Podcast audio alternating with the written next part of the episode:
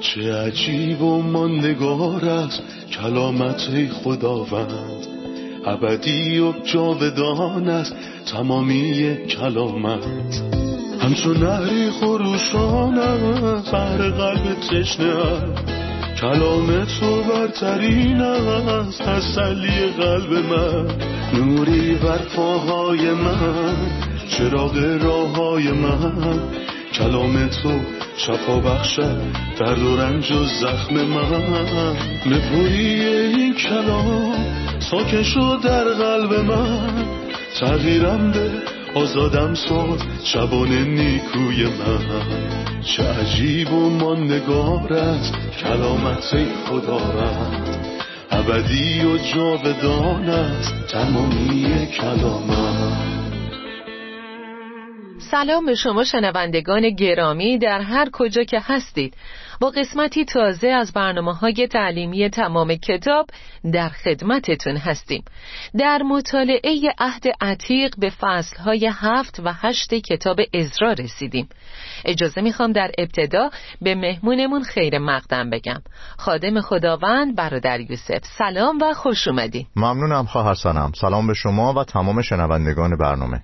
برادر میشه خواهش کنم یه بار دیگه درباره تقسیم بندی کتاب ازرا توضیح بدین؟ کتاب ازرا به دو قسمت بزرگ تقسیم میشه. فصلهای یک تا شش و هفت تا ده. امروز ما فصل هفت کتاب ازرا رو شروع می‌کنیم که شروع قسمت دوم کتابه.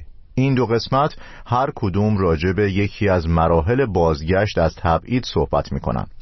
بازگشت از تبعید بابل شامل سه مرحله میشه. مرحله اول از فصل یک تا شش کتاب ازراست مرحله دوم از فصل هفت تا ده و مرحله سوم و آخرین مرحله در کتاب نهمیا ثبت شده. اولین مرحله در ازرا یک تا شش تحت رهبری زروبابل بود. این مرحله هم به دو قسمت تقسیم میشه. فصل های یک و دو بازگشت از تبعید و بازگشتگان به رهبری زروبابل رو داریم. و در فصلهای سه تا شش بازسازی معبد و مخالفت با بازسازی معبد رو داریم. ولی بالاخره بازسازی معبد در سال 516 قبل از میلاد بین فصلهای شش و هفت تموم میشه. در این بین یه توقف طولانی 60 ساله وجود داره و در این دوره خشایارشاه به قدرت می‌رسه و وقایع کتاب تاریخی استر اتفاق میفته پس کتاب استر از نظر تاریخی بین فصلهای شش و هفت ازرا قرار داره. و محل قرار گرفتن کتاب استر هیچ ربطی به ترتیب کتاب ها نداره. نه کتاب ها به ترتیب قرار نگرفتن. از فصل هفت تا ده کتاب ازرا دومین قسمت شروع میشه که باز تقسیم میشه به دو بخش ازرا هفت تا هشت. درباره بازگشت از تبعید و بازگشتگان به رهبری ازرا شروع این بازگشت از فصل یک و دو به رهبری زروبابل بود و در فصلهای نه و ده شاهد بیداری روحانی عظیمی هستیم که دلیلش بازگشت به کلام خدا و پرستش خدا با دستان افراشته است. در فهمیدیم که بازگشت دوم یا بازگشت دسته دوم به رهبری ازرا بود و لازم بیشتر در مورد شخصیت ازرا بدونیم. ازرا یکی از بزرگترین شخصیت های عهد عتیقه. او کسی بود که رهبری دومین دسته بازگشتی ها رو به عهده داشت که اولین بار اسمش در فصل هفت کتاب ازرا اومده و ظرف الهام الهیه. پس خودش هم قطعا نویسنده کتاب ازراست و مطمئنا نویسنده اول و دوم تواریخ هم خودشه. البته این احتمال هم وجود داره که نویسنده کتاب نهمیا هم باشه. به نظر بعضی از مفسرین نویسنده مزمور 126 که درباره بازگشت از تبعیده هم هست. همینطور شواهدی وجود داره که ازرا نویسنده مزمور 119 که عمدتا درباره اهمیت کلام خدا صحبت می‌کنه. او این موضوع رو به زیبایی در فصل هفت توصیف کرده. ولی مهمترین چیزی که توجه منو جلب می‌کنه اینه که تونسته نسب نامش رو تا هارون کاهن اعظم و برادرش موسا بنویسه. پس ازرا از نوادگان لاویانه و ثابت کرده که از نسل کاهنانه. ازرا می‌دونست کیه پسر کیه و چی کار می‌کنه. جد بزرگش فینهاس بود که برای جلال خدا غیرت داشت و جلوی خشم خداوند رو گرفت. چون نمی‌خواست که قوم خدای دیگه ای رو پرستش کنه و برای خدا غیرت داشت و برای جلال خداوند قیور بود.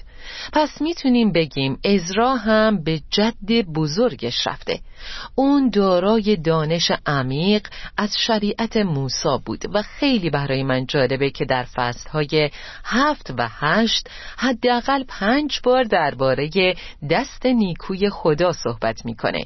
دست خدا که نجاتش میده. دست خدا که هدایتش می‌کنه. دست خدا که بهش قوت قلب میده و دست خدا که حفظش می‌کنه. او اهمیت رهبریش و اعتماد و تکیه کامل بر مشیت خدا رو درک می‌کرد. همینطور متوجه میشیم که رغبتش در شریعت خداونده. ازرا کاتبی ماهر بود و شریعت خداوند اهمیت زیادی براش داشت. کلامی که گاهی فقط تبدیل میشه به یه دانش کتاب مقدسی در ذهن و حافظه. دانشی که باعث میشه انسان به خودش بباله. اما متوجه میشیم که ازرا تمام زندگی خود را در مطالعه شریعت خداوند صرف کرده بود. و مهمتر از همه این بود که ازرا کلام خدا رو اجرا می‌کرد. پس بر اساس هرچی از کلام خدا یاد گرفته بود رفتار می‌کرد. اون فقط به دنبال شریعت خداوند و پایبندی بهش نبود بلکه نوشته شده ازرا تمام زندگی خود را در مطالعه شریعت خداوند اجرای آن و تعلیم تمام دستورهای آن به مردم اسرائیل صرف کرده بود. پس وقتی از تبعید برگشت دغدغش تعلیم شریعت خدا به قوم بود و این باعث بیداری روحانی در اشخاصی که از تبعید برمیگشتن شد. ما همیشه می‌بینیم که هر کی به کلام خدا نزدیک میشه کلام باعث تغییر و احیای اون میشه. برادر این وقایع در زمان حکومت پادشاهی به نام اردشیر بود. پادشاه پارس. درباره این پادشاه توضیح بدین. این پادشاه مثل پادشاهان دیگه ظرفی در دستان خدا بود. حقیقت اینه که خدا پادشاهانو بلند می‌کنه یا سرنگون می‌کنه. حکومت پادشاهان و حاکمان در دستان اوست. این پادشاه یکی از امپراتوران امپراتوری پارسه. و از نظر تاریخی اردشیر پادشاه بعد از به قتل رسیدن خشایارشاه در سال 465 قبل از میلاد به سلطنت رسید و تا 424 قبل از میلاد حکومت کرد. در طول حکومت این پادشاه ازرا با دومین گروه به اورشلیم برگشت. نهمیا هم با سومین گروه برمیگرده. پس وقایع ازرا فصل هفت تا آخر ازرا و کل وقایع کتاب نهمیا در زمان اردشیر اتفاق میافته. که همونطور که گفتیم از 465 قبل از میلاد تا 424 قبل از میلاد حکومت می‌کنه. ولی قبل از اینکه خدا این شخص رو برای حکومت آماده کنه به چند تا نکته خیلی مهم باید دقت کنیم.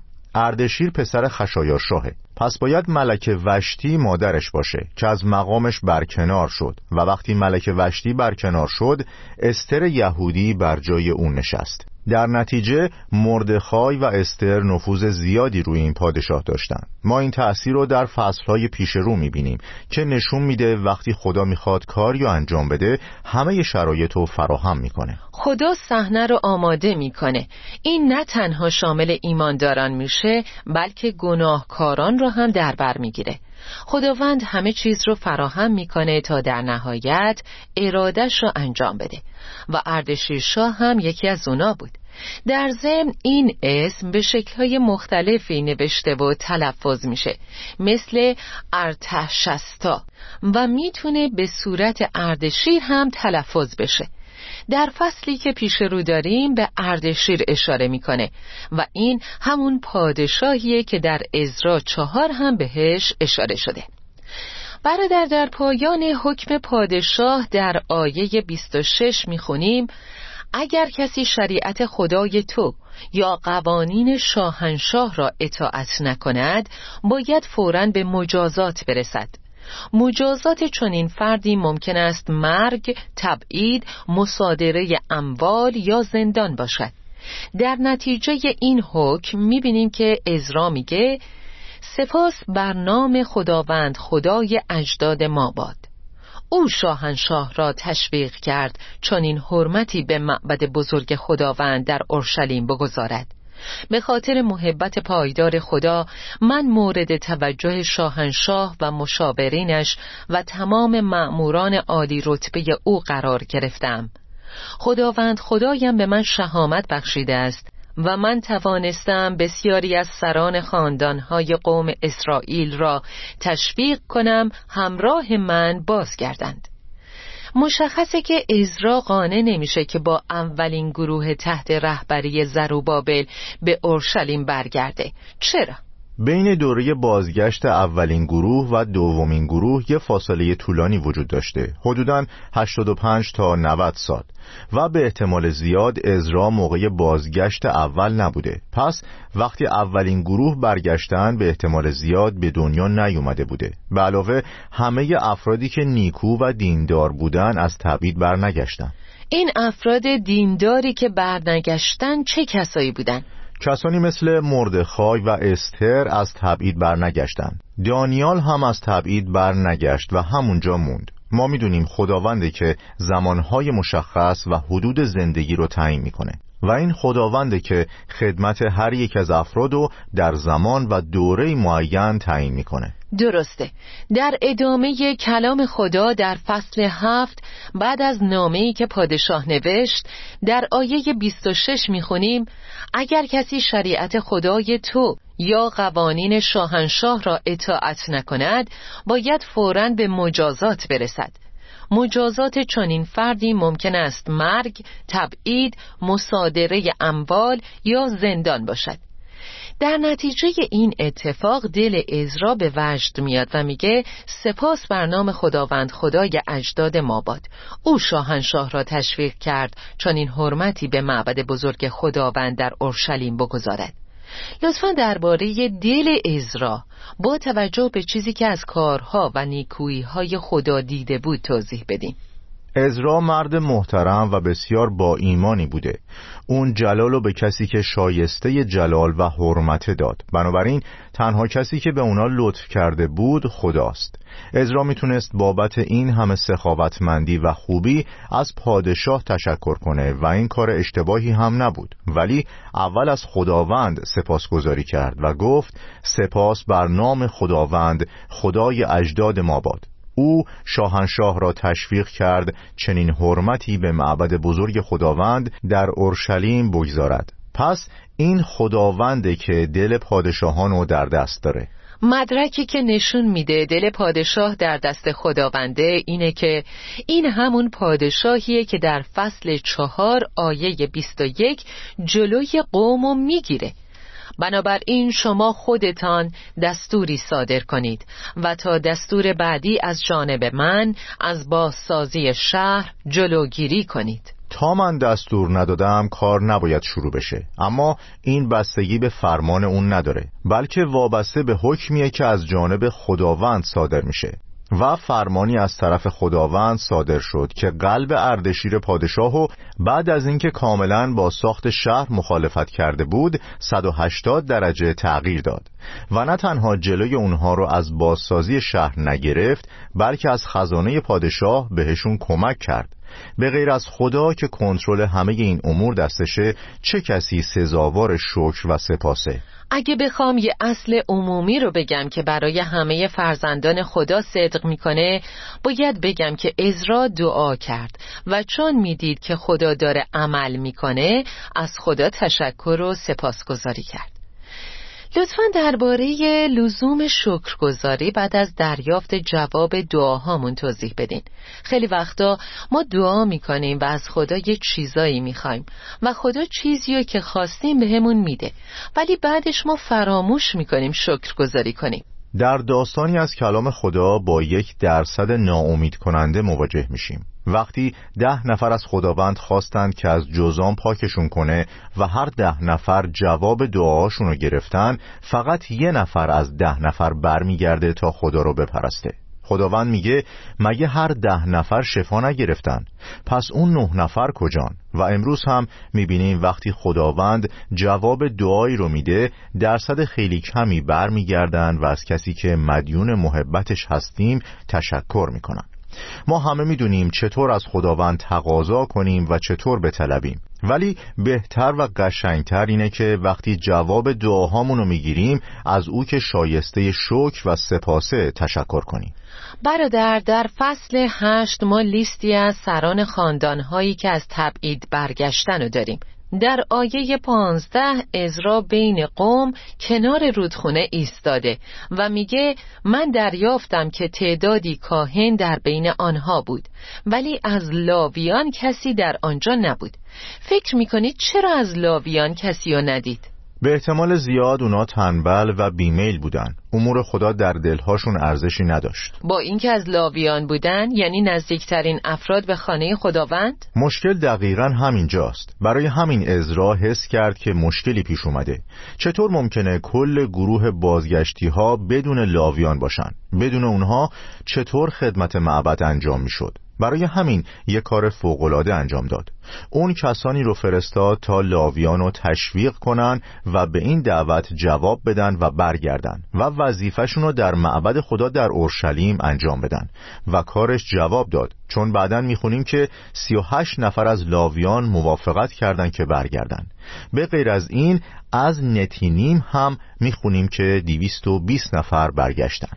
نتینیم خادمان معبد بودند و به احتمال زیاد نسل جبعونیانی بودند که یوشع رو فریب دادن اونا در اصل جزو قوم خدا نبودن ولی چون یوشع برای اونا قسم خورده بود قبولشون کرد و وقتی که در روز سوم خواست نظرش رو عوض کنه خداوند بهش گفت نه.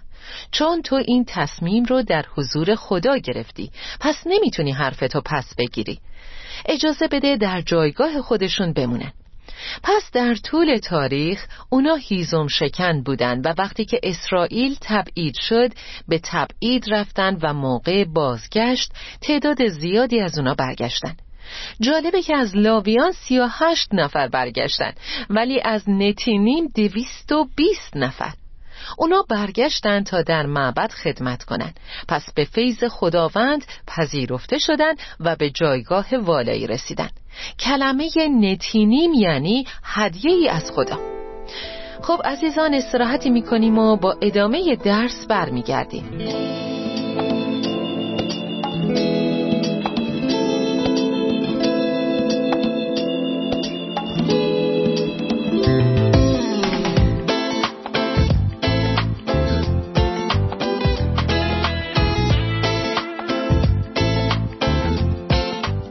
در فصل هشت آیه 22 میگه من خجالت میکشیدم از شاهنشاه تقاضا کنم یک گروه از سوار نظام را بفرستد تا در سفر در مقابل هر دشمنی از ما مراقبت کند. برادر چه اشکالی داشت که ازرا از پادشاه بخواد تا از اونا محافظت کنه؟ در حقیقت مرتبه روحانی ازرا باعث میشه به خودمون بیایم. اگه از پادشاه طلب حفاظت کرده بود با توجه به اینکه با حکم پادشاه بیرون اومدن و بدون تایید و موافقت پادشاه نمی‌تونستن بیرون بیان شاید به خودمون فکر کنیم خب اشکالی نداره که این کارو بکنه. ولی از نظر کسانی که به خداوند احترام می‌ذارن موضوع شکل دیگه ای داره و طور دیگه ای رفتار می‌کنن. چطور می‌تونم از پادشاه بخوام حفاظتم کنه؟ پس خدا کجاست؟ مگه خدا نمی‌تونه از من حفاظت کنه؟ دیدیم که ازرا از خداوند سپاسگزاری کرد. پس اگه این بار از پادشاه کمک می‌خواست در واقع از کی داشت تشکر می‌کرد؟ پادشاه. ولی چون اون همیشه سپاسگزار خداوند بود طبیعیه که از خداوند کمک بخواد. این یه مرحله روحانیه که نیاز به رشد و بلوغ روحانی داره. دیدیم که یعقوب در روزهای آخر عمرش وقتی در برابر فرعون ایستاد در برابر او تعظیم نکرد و از فرعون چیزی نخواست بلکه این فرعون بود که در برابر یعقوب تعظیم کرد و یعقوب هم فرعون رو برکت داد. وقتی ما در وضعیت روحانی درستی قرار داریم و در جایگاه درست در حضور خدا هستیم خداوند ما رو در موقعیت درست قرار میده.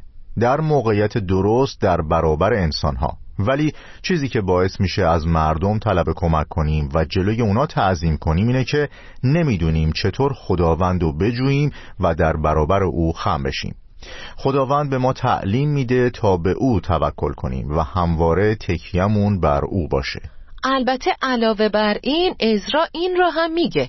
چون پیشتر به پادشاه گفته بودیم که دست خدا با ماست. شاید اگه از این موضع برمیگشت سنگ لغزش می‌شد. اینطوری به خدا توهین می‌شد که برمیگشتن و به پادشاه می‌گفتن ببخشید ما حرفمون رو پس می‌گیریم برای ما محافظ بفرست خداوند کافی نیست. برادر اینجا یه چیز جالبی نظرم رو جلب کرد. قوم در حالی که داشتن می‌رفتن با خودشون طلا و هدایای تقدیمی داشتن. ولی باید اونا رو میشمردن و وزنشون می‌کردن. جلوی چشم چند شاهد نه فقط یه شاهد. همینطور وقتی به اورشلیم می‌رسن بازم باید طلاها رو وزن می‌کردن و وزنشون طبق گفته شاهدان یکی بود. درباره امانت و وفاداری در این نظارت توضیح بدین. اگه دقت کنیم کلمه وزن کردن هفت بار در این فصل تکرار شده. باید بعد از مدتی راه رفتن توقف می‌کردن و دوباره میشمردن و وزن می‌کردن. مبادا چیزی توی راه افتاده باشه و اونا تا زمانی که به اورشلیم نرسیدن و همه چیزو مطابق وزن و تعداد تحویل ندادن آروم نگرفتن. چون پادشاه و خادمین و قوم که از تبعید برنگشته بودند اونا رو با آلات نقره و طلا و مقداری پول همراهی کرده بودند. پس این حس وفاداری ملزمشون می‌کرد تا اونا رو صحیح و سالم تحویل بدن.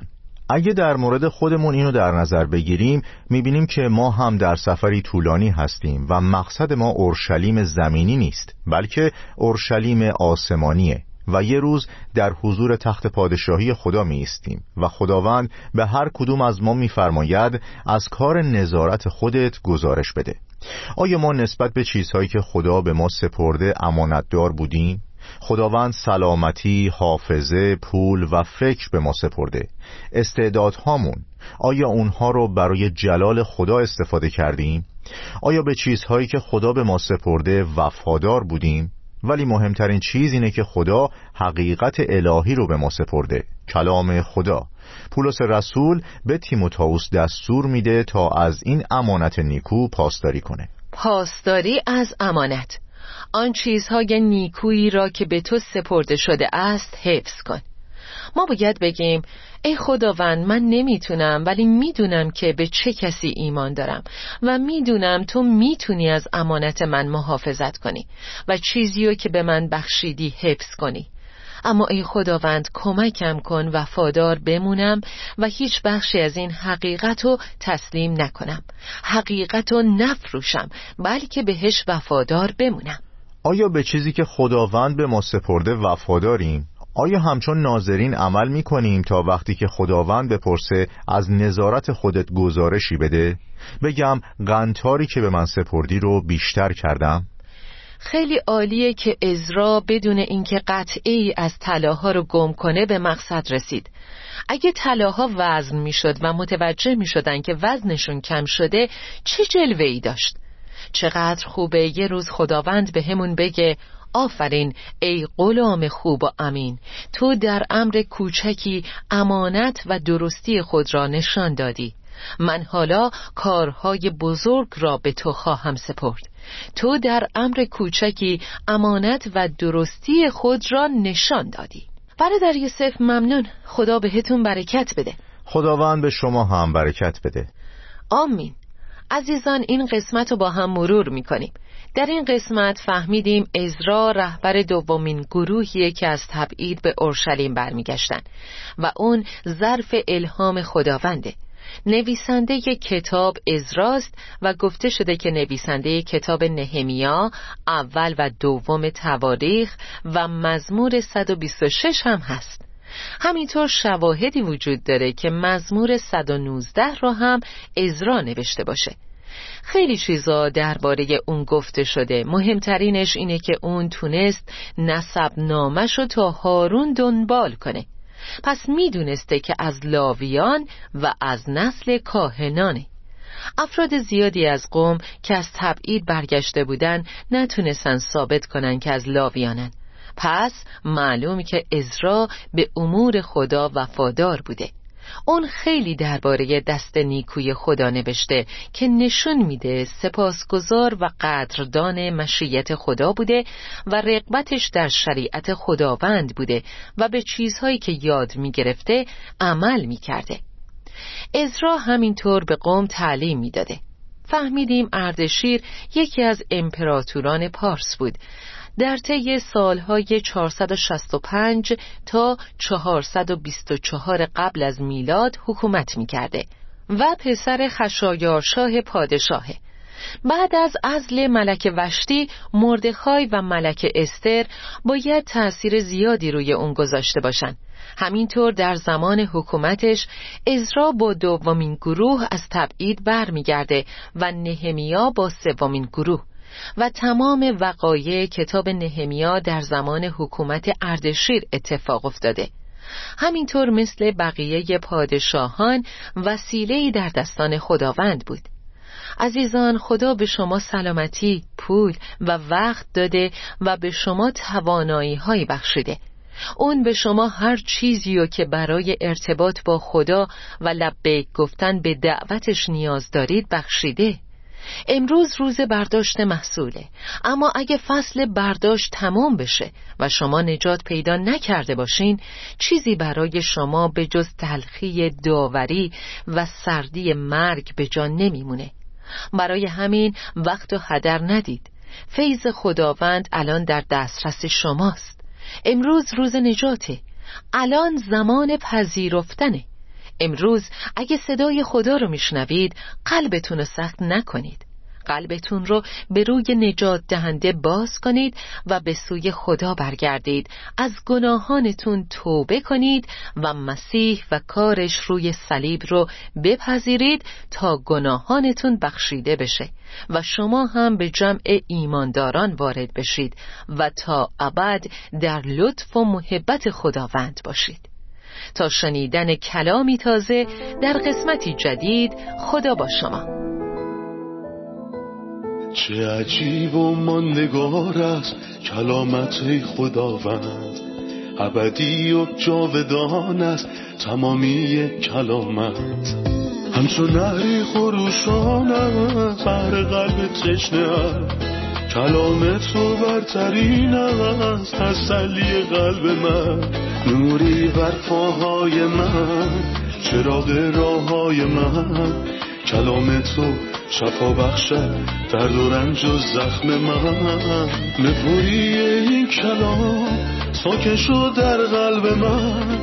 تغییرم به آزادم ساد شبان نیکوی من. چه عجیب و ماندگار است کلامت خداوند ابدی و جاودان است تمامی کلامت